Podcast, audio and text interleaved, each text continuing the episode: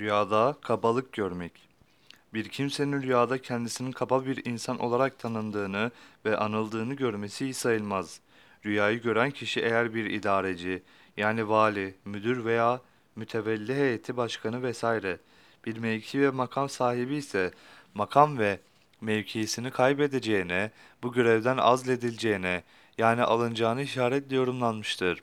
Şayet rüyada başka bir kişinin kabalık ettiğini görse, yani rüyasında başka birinin kendisine, yani rüya sahibine kabalık edildiğini görmek, rüya sahibi kişinin işinde yükseleceğine, bir makam ve, mevkiye çıkacağına, yani yükseleceğini işarettir şeklinde yorumlanır.